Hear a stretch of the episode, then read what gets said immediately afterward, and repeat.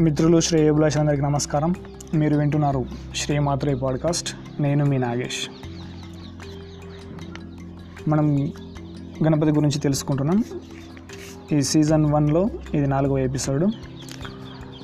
మనం గణపతిని నినాదాలు చేసేటప్పుడు గణపతి బుప్ప మోరియా అని చెప్పేసి అంటూ ఉంటాం. అయితే ఈ గణపతి బుప్ప మోరియా అనేది ఎందుకు వచ్చింది? ఆ మోరియా ఎవరు? ఎందుకు అంటున్నాం దాని వెనుక గల నిజమేంటి అనేది ఇప్పుడు తెలుసుకుందాం. గణపతి. గణపతి బొప్ప మోరియా.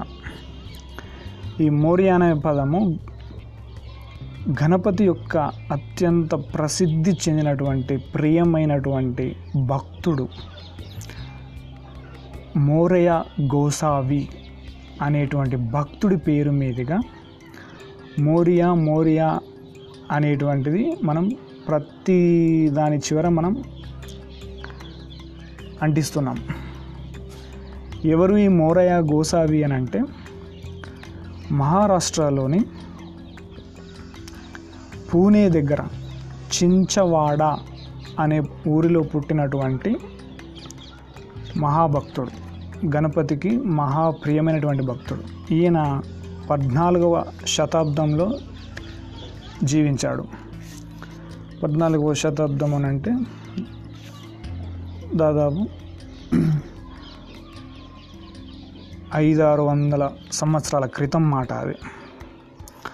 ఆ ప్రియభక్తుడి పేరు మీదుగా మనం గణపతికి నినాదాలు చేసేటప్పుడు ఆయన వినదించేటప్పుడు స్తుతించేటప్పుడు స్తోత్రం చేసేటప్పుడు మనం గణేష్ ఉత్సవాల్లో భాగంగా గణపతి బొప్ప మోరియా మోరియా అని చెప్పేసి అంటూ ఉంటాం. దీనికి గల కారణం ఆ మహాభక్తుడు.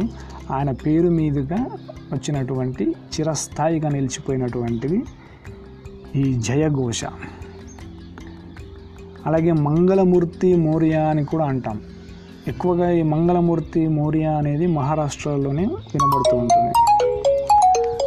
ఎందుకంటే మనకు మహారాష్ట్రలోనే దేశవ్యాప్తంగా మొట్టమొదటిసారి మహారాష్ట్రలోనే మొదలయ్యింది. గణేష్ ఉత్సవాలు సార్వజనిక గణేష్ ఉత్సవాలు ఉత్సవ కమిటీలు సంఘాలు సమితులు పరిషత్తులు మొదలైనవన్నీ కూడా అక్కడే మొదలయ్యాయి. మంగళం మంగళము అని అంటే మనకు శుభప్రదమైనది మంచిది క్షేమకారకమైనది లాభకారకమైనది అని ధనర్థం. మం అంటే పరిపూర్ణం.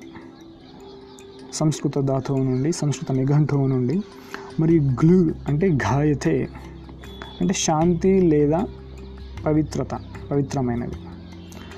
అంటే ఏది లోపలి నుండి మరియు బయట నుండి మనల్ని పవిత్రం చేస్తుందో మంచి చేస్తుందో అదే మంగళమైనది శుభప్రదమైనది ప్రీతికరమైనది మంచిది. అంటే ఈ విధంగా మనకు శుభాన్ని చేకూర్చేవాడు ఎవడు? గణపతి. అందుకే మంగళమూర్తి అని అంటాం. మంగళమూర్తి మోరియా. ఎక్కువగా మనకు ఇది మహారాష్ట్రలో వాడుకలో ఉంటుంది.